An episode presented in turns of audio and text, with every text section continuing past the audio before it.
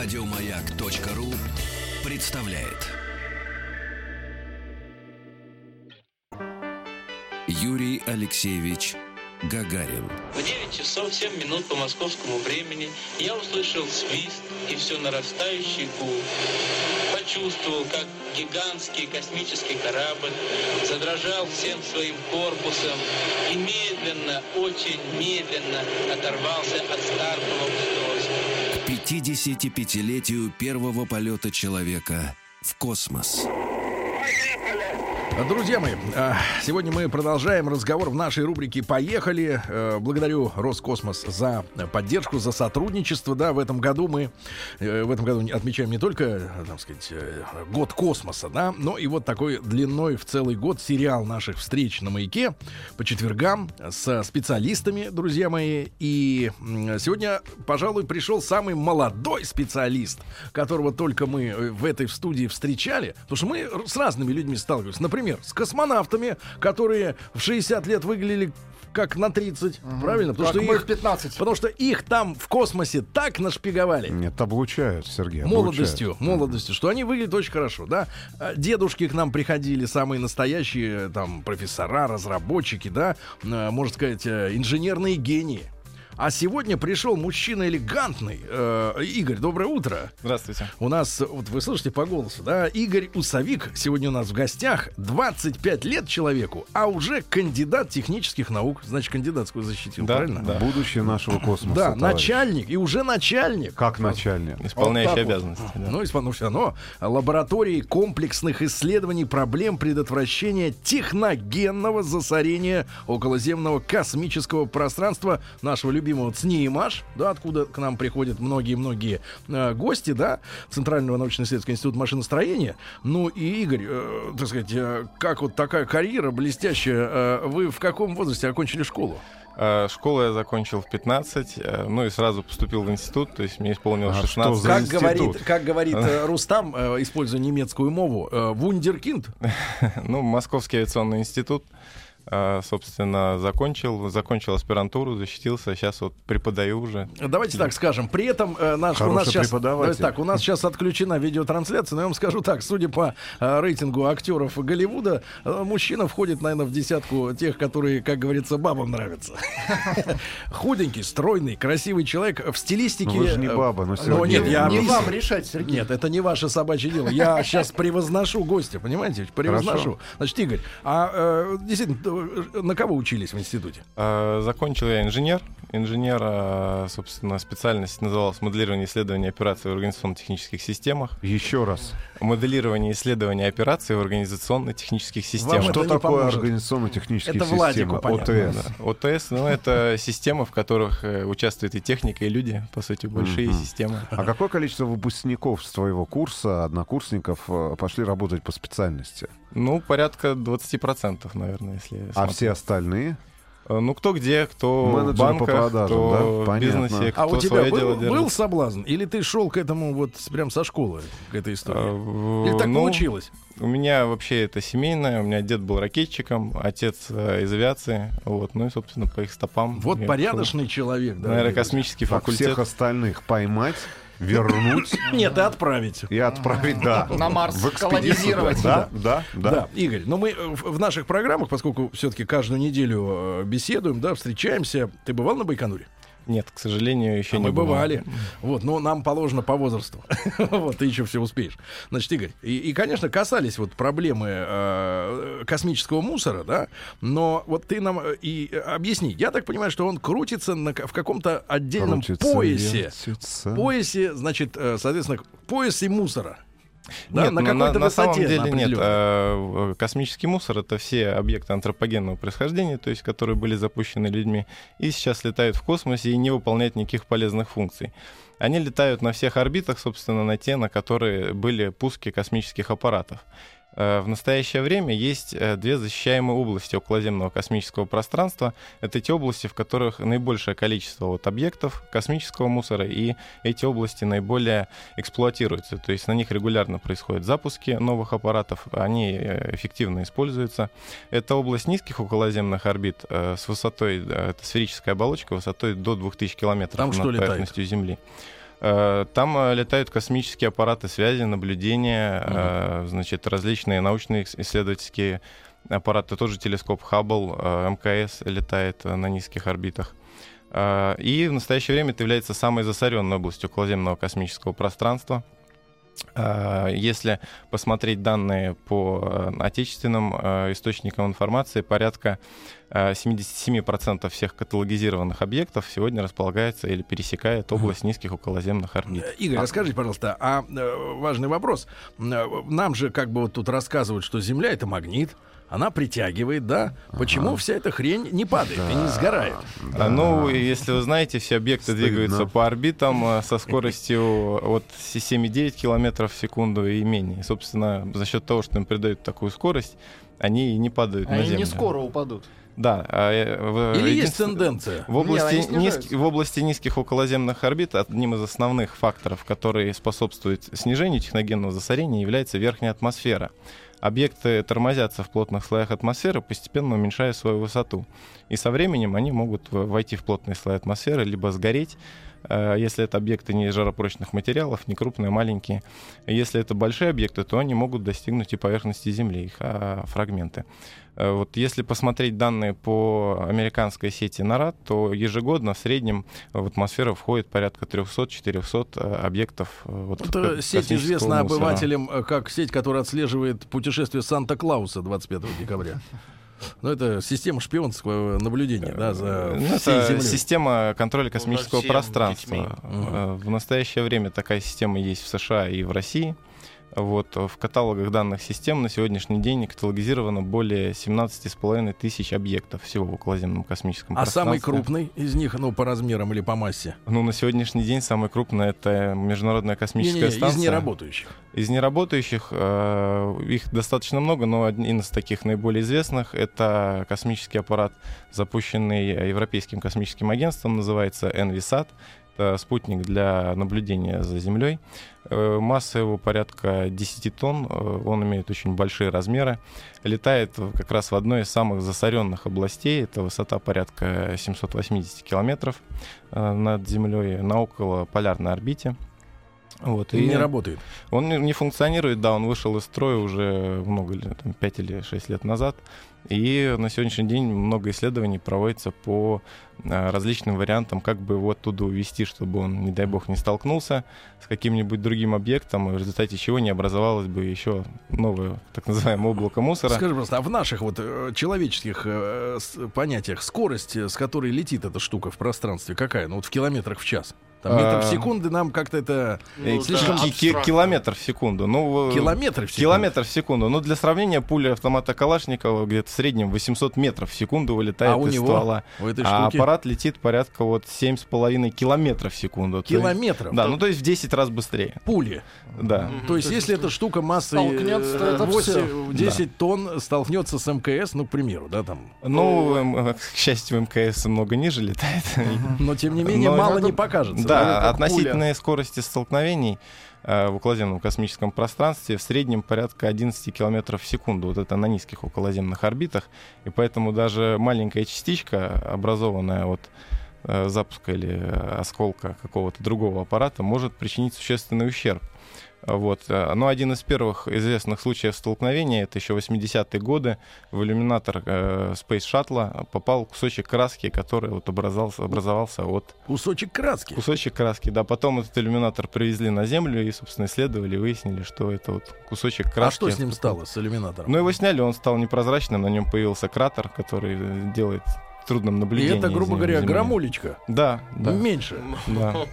Ужас какой. А, э, Игорь, а скажите, пожалуйста, а вот эти орбиты этого мусора, они хаотически, ну, то есть, грубо говоря, как вот атом рисуют во всех направлениях, или вдоль, э, грубо говоря, параллельно экватору все это крутится? Э, нет, именно в области низких околоземных орбит все объекты распределены некоторым образом хаотически. Они в основном имеют фиксированное наклонение, а, потому что эволюция наклонения не уходит, это угол между плоскостью экватором и плоскостью орбиты.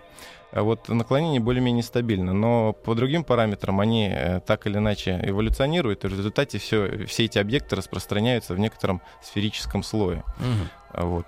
Дорогие, дорогие друзья, Игорь Усовик сегодня у нас в гостях, кандидат технических наук и э, исполняющий обязанности начальника лаборатории комплексных исследований проблем предотвращения техногенного засорения околоземного космического пространства. Сейчас Владик работает над тем, чтобы сократить это длинное название лаборатории до нескольких удобоваримых букв.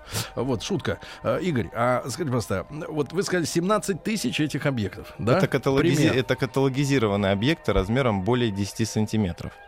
А, такая граница, она вот общепринятая. Мы э, каждый раз, запуская с Земли корабль, тот или иной, да, а, а, учитываем вот эту всю э, движуху э, на орбите? Э, или, как бы так сказать, перекрестившись э, на авось, э, в принципе, идем а, вверх? Нет, в настоящее время вот прорабатывается вопрос оценки э, пусковых операций на предмет столкновения с каталогизированными объектами, а уже функционирующие аппараты, и они сопровождаются с помощью так называемой автоматизированной системы предотвращения опасных ситуаций, которые, в которой прогнозируется опасное сближение с крупными объектами, и в случае, если есть необходимость, то для защищаемых объектов, некоторых, которые оборудованы э, двигательной установкой, можно провести маневр уклонения вот от таких объектов. Угу. Однако космический мусор — это еще объекты, есть так называемые некаталогизированные. Это объекты размером меньше 10 сантиметров, которые образовались в результате Флешки, взрывов, чипсы. Э, взрывов э, аппаратов э, в результате Пуговицы. столкновений, которых еще было немного, но эта тенденция их увеличения, она просматривается. А кого мы назовем виноватыми вот в этой истории с э, космическим мусором? И вот э, когда космическая эра только начиналась, э, в принципе, э, как-то вот думали люди э, о том, что это может рано или поздно вот наступить такой период, когда будет 17 с лишним тысяч э, каталогизированных э, объектов, да, мусора. Потому что э, так вот, в принципе, из выпуска новостей я привык к тому, что сходит с орбиты корабль, да, он сгорает в этих слоях Плотных атмосферы. слоях атмосферы. Да, спускаемая капсула падает на Землю. А вот э, за, а эти вот, за эти куски кто отвечает? Что это а, Ну, в настоящее время как бы... Или это все непилотируемые были? Это все, ну, большая часть непилотируемая. Вот из 17,5 тысяч порядка 1300-1400 это активные функционирующие космические аппараты. Но действительно на первых этапах освоения космического пространства об этой проблеме не задумывались, думали, что космос безграничен и пускать туда все, что можно. Но уже где-то с 80-х э, годов начались первые исследования о том, что э, в будущем могут образоваться вот такие большие скопления объектов нефункционирующих, которые будут представлять угрозу для э, существующих космических аппаратов. Э, одним из классиков в данном направлении является американ, американец Дон Кеслер. Есть синдром Кеслера, названный в его честь. Синдром? Да, который э, характеризует самопроизвольное увеличение космического мусора в результате э, взаимных столкновений с, с объектами. Э, этот синдром был еще вот описан в статьях конца 80-х, начала 90-х годов. И на сегодняшний день вот последние исследования показывают, что э, его прогноз может осуществляться, особенно в области объектов малых размеров. Вот по данным модели космического мусора на сегодняшний день объектов размером более одного сантиметра порядка уже приближается к миллиону. Миллион? Штук, да, в околоземном космическом пространстве. Это до высоты порядка 40 тысяч километров всего а объектов э, размером более 1 миллиметра э, уже приближается эта цифра к миллиарду частиц э, в, в космосе. Это каждый из них как вот эта частица краски, да, или даже да, больше? Да, да, соответственно. А меньше, есть и частицы меньших размеров, которые образуются вследствие функционирования твердотопливных ракетных двигателей, эрозии материалов. Твердотопливные — это как раз американские моторы, да? Но у нас тоже были на разных модификациях ну, баллистических ракет. Это невозможно. Экология это только на территории США. Все остальное загаживай как хочешь. Знаю я ваш подход. Нет, ну, в настоящее время э, принят э, ряд мер э, международных, которые и у нас в отечественных стандартах отражены по предотвращению техногенного засорения околоземного космического пространства. Это хорошо, это хорошо, Игорь, это понятно. Несколько люди, вопросов люди сразу от наших да. слушателей. Да. Первое. А откуда такая скорость у объектов появляется? А? Ну, их же запускают с помощью ракет-носителей, и, соответственно, они придают им такую скорость. Приобретают им, при рождении. Им, им не обо что тормозить, Хорошо. ответьте человеку. А все объекты летят вокруг Земли в одну сторону или в разные? Нет, э, их распределение оно в разные стороны. Оно зависит вот от параметров орбиты, от области. Хорошо. И еще один вопрос э, короткий. Как считают вот эти все частицы? А, значит, ну, есть э, система наблюдения э, космическим мусором. Это различные методы существуют. Используем радиолокационных станций, оптических наблюдений. А, вот. Есть также для вот оценки малых фрагментов специализированные датчики, которые ставятся на борту космических аппаратов. А, которые в результате функционирования долгого времени сталкиваются с мелкими частицами, но их потом возвращают угу. на Землю и э, смотрят, оценивают количество столкновений, характеристики частиц, с которыми столкнулась поверхность. Игорь, ну то есть получается, что вот вся мелочь, да, вот этот сантиметр, там миллиметр, это все в результате каких-то аварий, да, на орбите произошло? Э, в основном, да, это в результате разрушений. В процессе запусков э, понятно, что техника работает в сложных условиях, на ней установлены различные пиротолкатели, разные устройства, которые тоже могут в процессе своего функционирования образовывать какие-то фрагменты. Вот, но существующие вот регламентации, они предписывают избегать такого вот образования, и, или если оно невозможно его избежать, то свести к минимуму последствия вот этих э, технологических операций. То есть можно сказать, Игорь, что сегодня, если там вы говорите э, там сантиметрового размера, да, вот эти объекты, ну это имеющие гигантскую, да, убойную силу, в принципе, вот мы разговаривали с космонавтами, вдруг к нам в гости приходят, и я так понимаю, что толщина э, внешней стенки станции космической, да, там, по-моему, 0,3 миллиметра, что-то в этом роде. Да, действительно, но, скажем, та же Международная космическая станция, отдельные наиболее критичные модули защищены специальными... Лучше, там 0,5 миллиметров. Нет, там специальные защитные конструкции, которые в настоящее время позволяют выдержать столкновение с частицами размером а, до 1,4 сантиметра. Вот э, на сегодняшний день МКС это самый защищенный объект в космосе. Но все равно, вот э, не дай бог, это, во-первых, первый вопрос. То, что э, с МКС никто не столкнулся до сих пор из этих вот сантиметровых, а, это чистая случайность? Нет, на самом деле регулярно детектируются пробои на отдельных элементах, на Правда? солнечных батареях, и это в открытом доступе на фотографиях есть в интернете. И на предыдущих наших станциях на мир космонавты регулярно Э, наблюдают, что в каком-то месте где-то образуется дырка. Насколько, насколько для станции это сильный удар?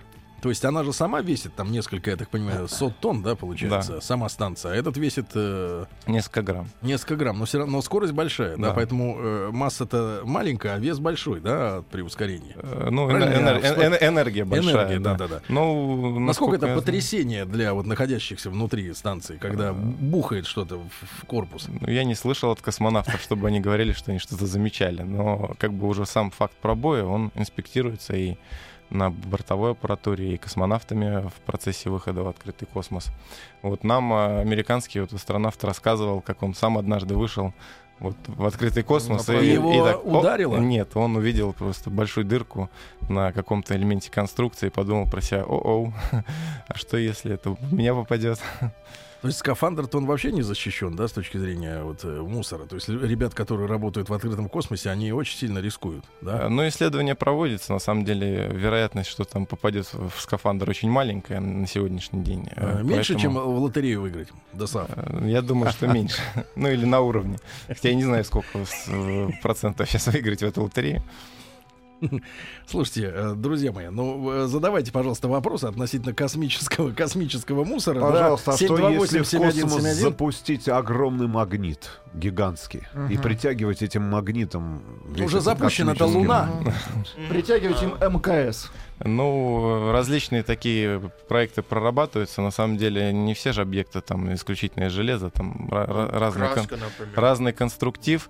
Но вот я видел э, статью одну зарубежную, когда предлагают вокруг вот некоторого объекта запустить несколько вот таких магнитов и попытаться с помощью вот магнитного взаимодействия его опустить и на него взаимодействовать как бы. На большие. Да, на круг, это исключительно на крупные. Такая магнитная сетка накинуть, ну, да? Ну, вроде что-то, да, несколько магнитов, которые создадут поле, условно говоря, поле, и дадут да, новое и... направление да, полету. Да. Ну вот о проектах, как бороться с космическим мусором. Ну, в этой связи все, все вспоминаю э, зарисовку шоу, э, э, сказать, «Городок», где, uh-huh. я помню, э, сказать, или Олейников, или Стоянов э, плавали в иллюминаторе в милицейской форме и с надписью «Космический мусор». Значит, ребят, сегодня у нас в гостях Игорь Усовик, кандидат технических наук и э, исполняющий обязанности начальника лаборатории лаборатории комплексных исследований как раз вот космического мусора предостав... при предотвращении столкновений с этими объектами. Мы сегодня об этом говорим, после новостей вернемся. Юрий Алексеевич Гагарин. Было трудно пошевелить рукой. Я знал, что это состояние продлится недолго, пока корабль наберет необходимую скорость и выйдет на орбиту вокруг Земли. К 55-летию первого полета человека в космос. Друзья мои, а каждый четверг а, у нас в студии э, в гостях специалисты нашей российской космической отрасли. Сегодня к нам в гости э, пришел Игорь Усовик, э, кандидат технических наук и начальник лаборатории комплексных исследований проблем космического мусора и предотвращения загрязнения ЦНИ и Маша, наших друзей больших и Роскосмоса. Еще раз огромное спасибо. И вы знаете, каждый раз, когда мы собираемся в студии, чтобы поговорить о космосе, много всяческих идей, наверное, не дает покоя наше советское пионерское прошлое. И и, и какие-то, да, поползновения 30-летней давности в этой области. Вот сейчас, например, затронули тему автоматизации, да, э, технических процессов, в частности, ну, все уже привыкли к тому, что, например, в московском метро поезда ходят автоматически, да, э, привыкли к тому, что вот совсем скоро, я так понимаю, начнут летать самолеты без э, участия пилотов. Пилоты будут сидеть и получать зарплату, а самолет будет летать сам, да. Ну, там нужно три дублирующие системы, я так понимаю, да. Э, навигационные ГЛОНАСС, GPS и какая-нибудь там китайская или европейская. Ну, чтобы тройное дублирование. Так вот, э, заговорили с Игорем о том, что и при помощи космических технологий, в числе которых и GPS, та же самая, да, вот навигационная система, э, будет без шоферское движение автомобилей совсем скоро. И в Европе такие работы идут, и в Америке, и даже есть директивы, к какому там они года перейдут полностью на автоматическое движение, и возникает вопрос – это ж сколько уважаемых наших дальнобойщиков угу. из-за космоса. Давайте просто водители. Просто останутся. Да ладно, просто водители-то ладно. Ну, у него, у него просто водитель есть какая-то работа. Нет, а, а есть же таксисты. А шофер, да, да, да, шофер имеется в виду, mm. как работа. Шофера, да, водители скорых, угу. мусоровозчики, общественного значит, транспорта. Да, да, да, э, э, так сказать, гру- дальнобойщики, маршруточники. Это же получается, все они останутся без работы. И хорошо, у нас есть огромное количество чопов, где, куда их ждут, наверное, с распростертыми объятиями. Но в итоге, вот, э, Игорь, я понимаю, вы не можете отвечать за всю космическую отрасль, но таким образом мы можем пережить э, новый период спустя, там, может быть, 150 лет нового лудизма, когда, э, значит, люди будут вынуждены ломать систему. Правда, до космоса не доберешься так, так легко, но я представляю, что э, дальнобойщики всей планеты скидываются, запускают космический корабль или ракету и сбивают э, э, важнейший элемент на навигационной системы, чтобы не остаться без работы. Кстати, сколько людей останутся без работы из-за космоса? Ну, на самом вот деле, отвечайте. там технологии не только космические используются, но, конечно, одним из критических элементов данной системы является э, навигационная глобальная спутниковая система, да. о которых тоже сейчас э, в рамках различных симпозиумов говорят о том, что, возможно, и для них космический мусор представляет какую-то угрозу. А сами они сейчас, сейчас снабжены устройствами схода организованного с орбиты из сгорания в слоях, слоях атмосферы. Нет, а космические аппараты навигационных систем а, значит, функционируют на орбитах высотой от 19 до 23 тысяч километров на околокруговых орбитах. А, эта область на данный момент не является сильно засоренной, и проблема техногенного засорения в этой области станет чуть позже. Угу. Она еще не определена никакими международными документами, как защищаемая область околоземного космического пространства, в отличие вот от низких околоземных орбит и от геостационарной орбиты, которая одна из наиболее используемых, наиболее важных для нас. А, и э, данные спутники э, в проектах в перспективных будут оборудованы системами, которые будут их уводить с орбиты функционирования, чтобы они не мешали друг другу. Угу. Но они по-прежнему будут летать долгое время на орбите, однако в тех областях, в которых они не будут э, представлять угрозы еще там 200-300, может и более лет. А примерно какова цена вот вопроса, чтобы э, снабдить э, спутник э, достаточным количеством топлива, чтобы он смог э, напоследок э, жахнуть и, наконец, сгореть? Ну, это зависит от того, какой импульс надо придать аппарату, чтобы перевести его на ту или иную орбиту. Но грамм в космосе, как нас еще в институте учили, это грамм золота, поэтому каждый лишний грамм это дорого. дорого. И, соответственно, оборудование такими системами, оно обходится ну, порядка нескольких процентов от стоимости аппарата только на топливо, ну и дополнительно еще надо же систему проработать. Поэтому угу. это некоторые затраты, которые вот необходимо угу. предвидеть, чтобы в, в дальнейшем мы могли использовать нашу космическую технику. Друзья мои, я предлагаю сейчас объявить в, эфир, э, в эфире конкурс, э, экспресс-конкурс среди наших слушателей. Э, вот, э, За на лучшую... они должны будут решение это предложить? Ну вот до конца часа. Присылайте. Плюс 7, плюс 7 967 103 несколько десятков лет бьются. Не, ну вот а здесь коллективный разум, согласен. Не, на прошлой неделе мы говорили о том, что э, эти самые чужаки, да, варяги э, в любой сфере могут предложить э, э идеи, которые продуцируются, решение. да, незашоренными мозгами. Поэтому плюс 7967 103 5533 ваше лучшее предложение, как турнуть с орбиты такое количество мусора. Вот, ваши идеи, товарищи. Потому что вещь-то такая опасная, да, Тим? Ну, конечно, даже один человек уже писал а, то, что мы немножко обсуждали. Надо запустить огромный магнит, чтобы он протянул весь мусор, а потом этот магнит привести на и дальше нет сообщения. Угу. Все, притязанили его. На самом деле, фантазии. вот в настоящее время наиболее перспективные методы, вот а, активное удаление космического мусора обсуждается уже более 10 лет. А, на сегодняшний день известно несколько проектов, э, в рамках которых были а, объекты возвращены на Землю с использованием космического аппарата «Шаттл». Это, значит, в первую очередь был такой проект, назывался LDF — как раз большой космический аппарат, который долгое время функционировал на низкой околоземной орбите, и он был весь, э, по сути, как датчик соударения. Он, э, с ним сталкивались частицы, ну и после пяти лет функционирования этот аппарат загрузили в грузовой отсек шаттла и опустили на Землю. После чего его полностью разобрали все датчики по разным институтам, и они проводили исследования вот на оценку количества столкновений, что сталкивалось с этим аппаратом но это объект был снят с орбиты. То есть, но это очень дорогостоящая операция. Надо понимать, что э, все такие проекты очень дорого стоят. Самое, ну, самое, самое часто встречающееся предложение от наших слушателей использовать лазер. На самом деле использование лазеров э, рассматривается как один из перспективных э, проектов, но оно очень энерготребуемо, поэтому для реализации Э, мощных лазеров, если на Земле требуются огромные энергоресурсы, и на сегодняшний день не представляется возможным. А сколько вот нужно киловатт, э, если сравнить с чайником, чтобы сжечь... Боюсь, что мегаватт. Погодите, сжечь частицу размером с сантиметр? Ну, ну порядка. Сложно так оценивать. Апи- апеллирую как были к проведены, были проведены исследования американцами по вот, э, сжиганию лазером мелких частиц, и они посчитали, что это очень дорого. Там нужно будет рядом маленькую ядерную электростанцию иметь, чтобы она питала этот лазер. Но тогда другой вопрос. А вот если мы, э, Игорь, э, это, я понимаю, не ваша область, но я смотрю, вы человек начитанный. Значит, а если мы лазером, да, угу. стрельнем в космос? Так. Класс. То вот, то, ну, вероятно... Это прорыв, Сергей. Тихо, погоди, минуточку прорыв. Я имею в виду, что мы... если никто не делает. Если... Дайте ему бластер лазерный. Погодите. Дайте ему. Я серьезно Хорошая идея. Да погодите.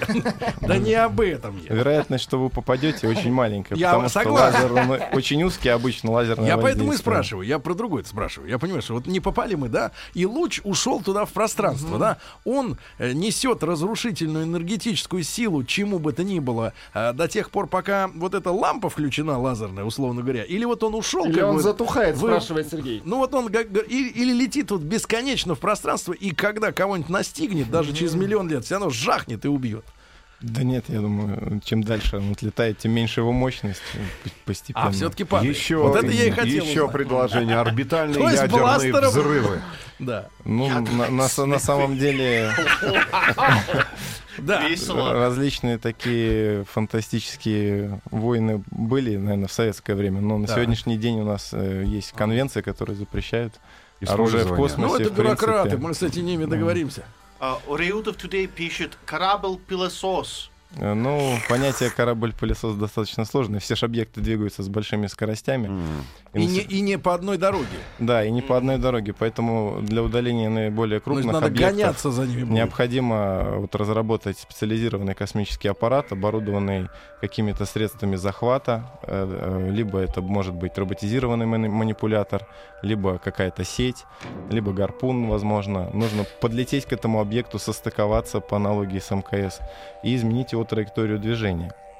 Либо опустить его, Слушайте, да вот либо я перевести так понимаю, на орбиту что захоронения. сотни тысяч дальнобойщиков как раз могли бы заняться гарпуном. Есть более рациональное предложение отправить цыган в космос, чтобы они там собирали цвет мед. Ну, ну это, это, это, это все еще дороже, чем Очень есть. неправильно сообщение. А, очень неправильно, Рустам. Это фашистское сообщение. Да, да, очень. Мы тебя порицаем. Хорошо, но не меня, а наших слушателей. Еще, э, еще. Чак Норрис. Надо отправить в космос Чак Норриса. И оставить там. На сегодняшний день вот уже готовится Вот сеть, история с сетью. Вот очень много сообщений. Сеть, да, сачок. сеть, гарпун. Вот э, самое перспективное из ближайшего будущего. Вот готовится эксперимент орбитальный Э, готовится английская компания в содружестве с другими университетами.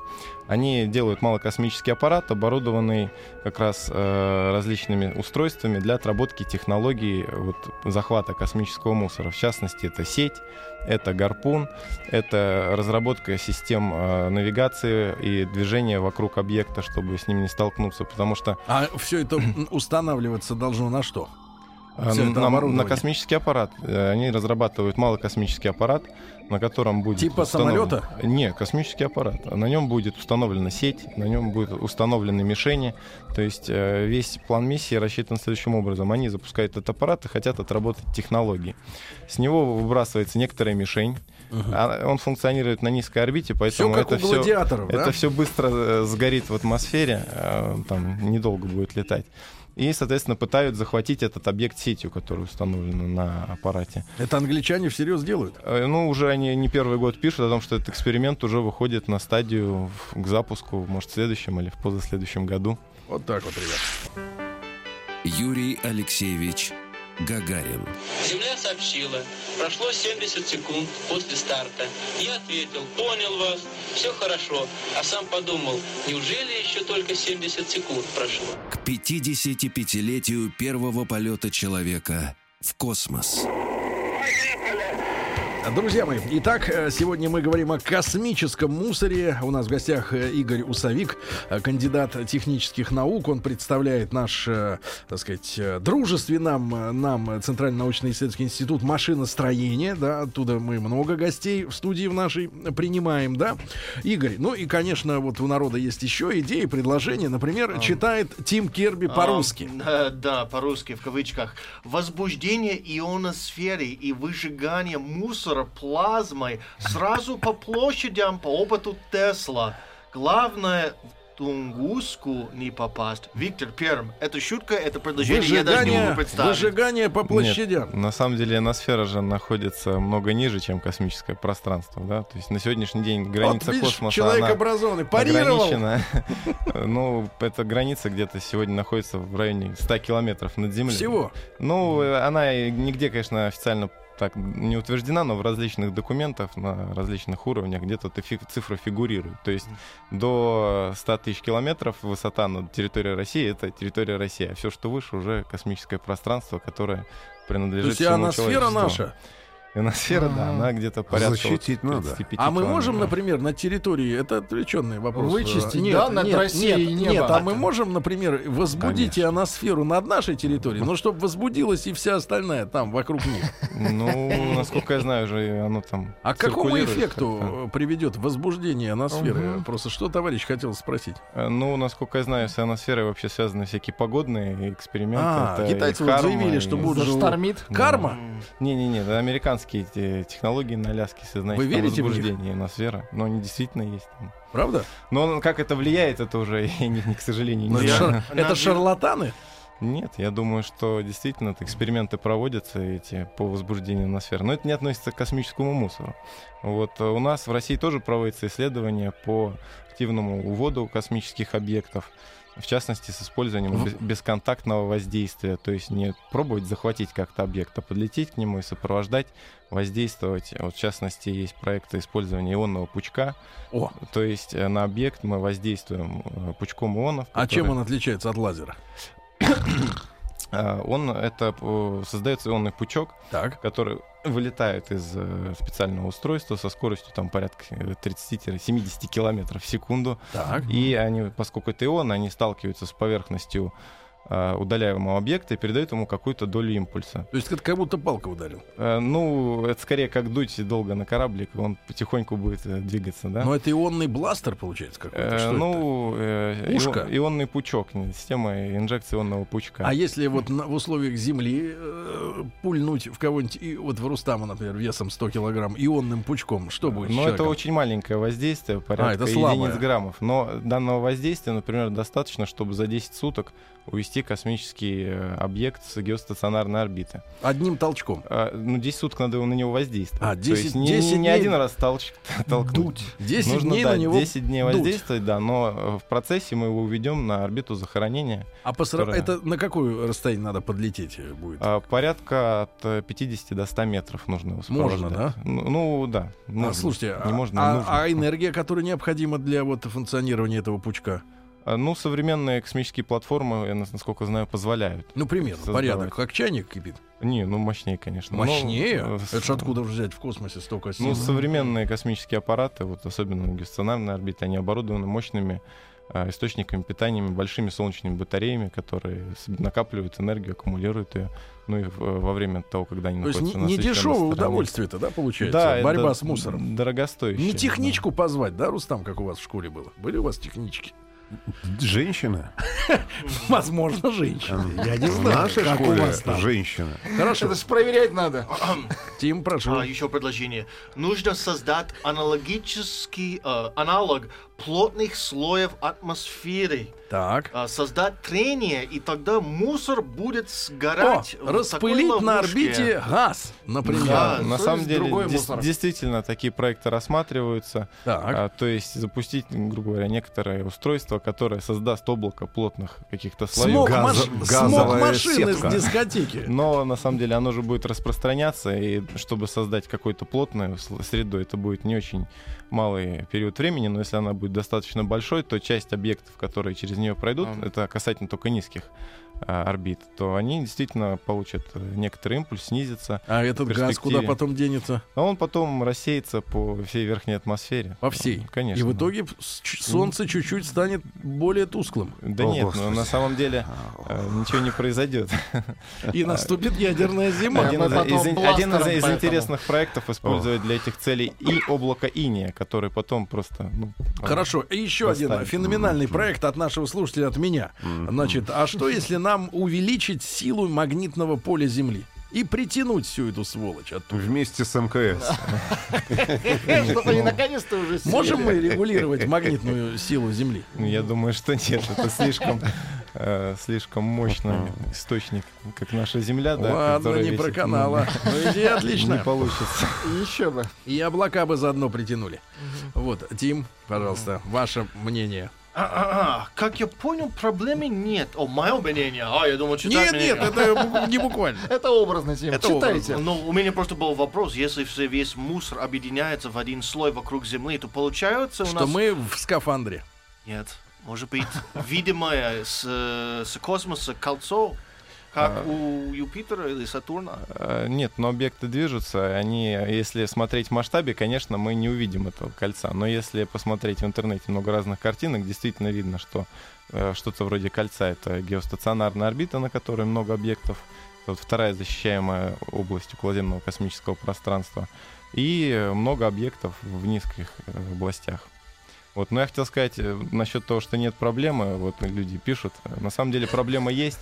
В 2009 году произошло столкновение космического аппарата «Иридиум», функционирующего, и э, космического аппарата «Космос», в результате очень, чего очень образовалась быстро. область. Очень любопытная идея. А еще можно все детали аппаратов с одной стороны красить черной краской. Может быть, солнечный ветер будет воздействовать в одну сторону. Да, но только с одной стороны черной краской мазать будет. Ну, это на самом деле неэффективно. Нужна очень большая площадь, и это что-то вроде аналога солнечного Вы, паруса Игорь, не отвечайте. Это американец. Ему бы только нас запутать. Игорь Усовик сегодня был у нас в гостях, кандидат технических технических наук.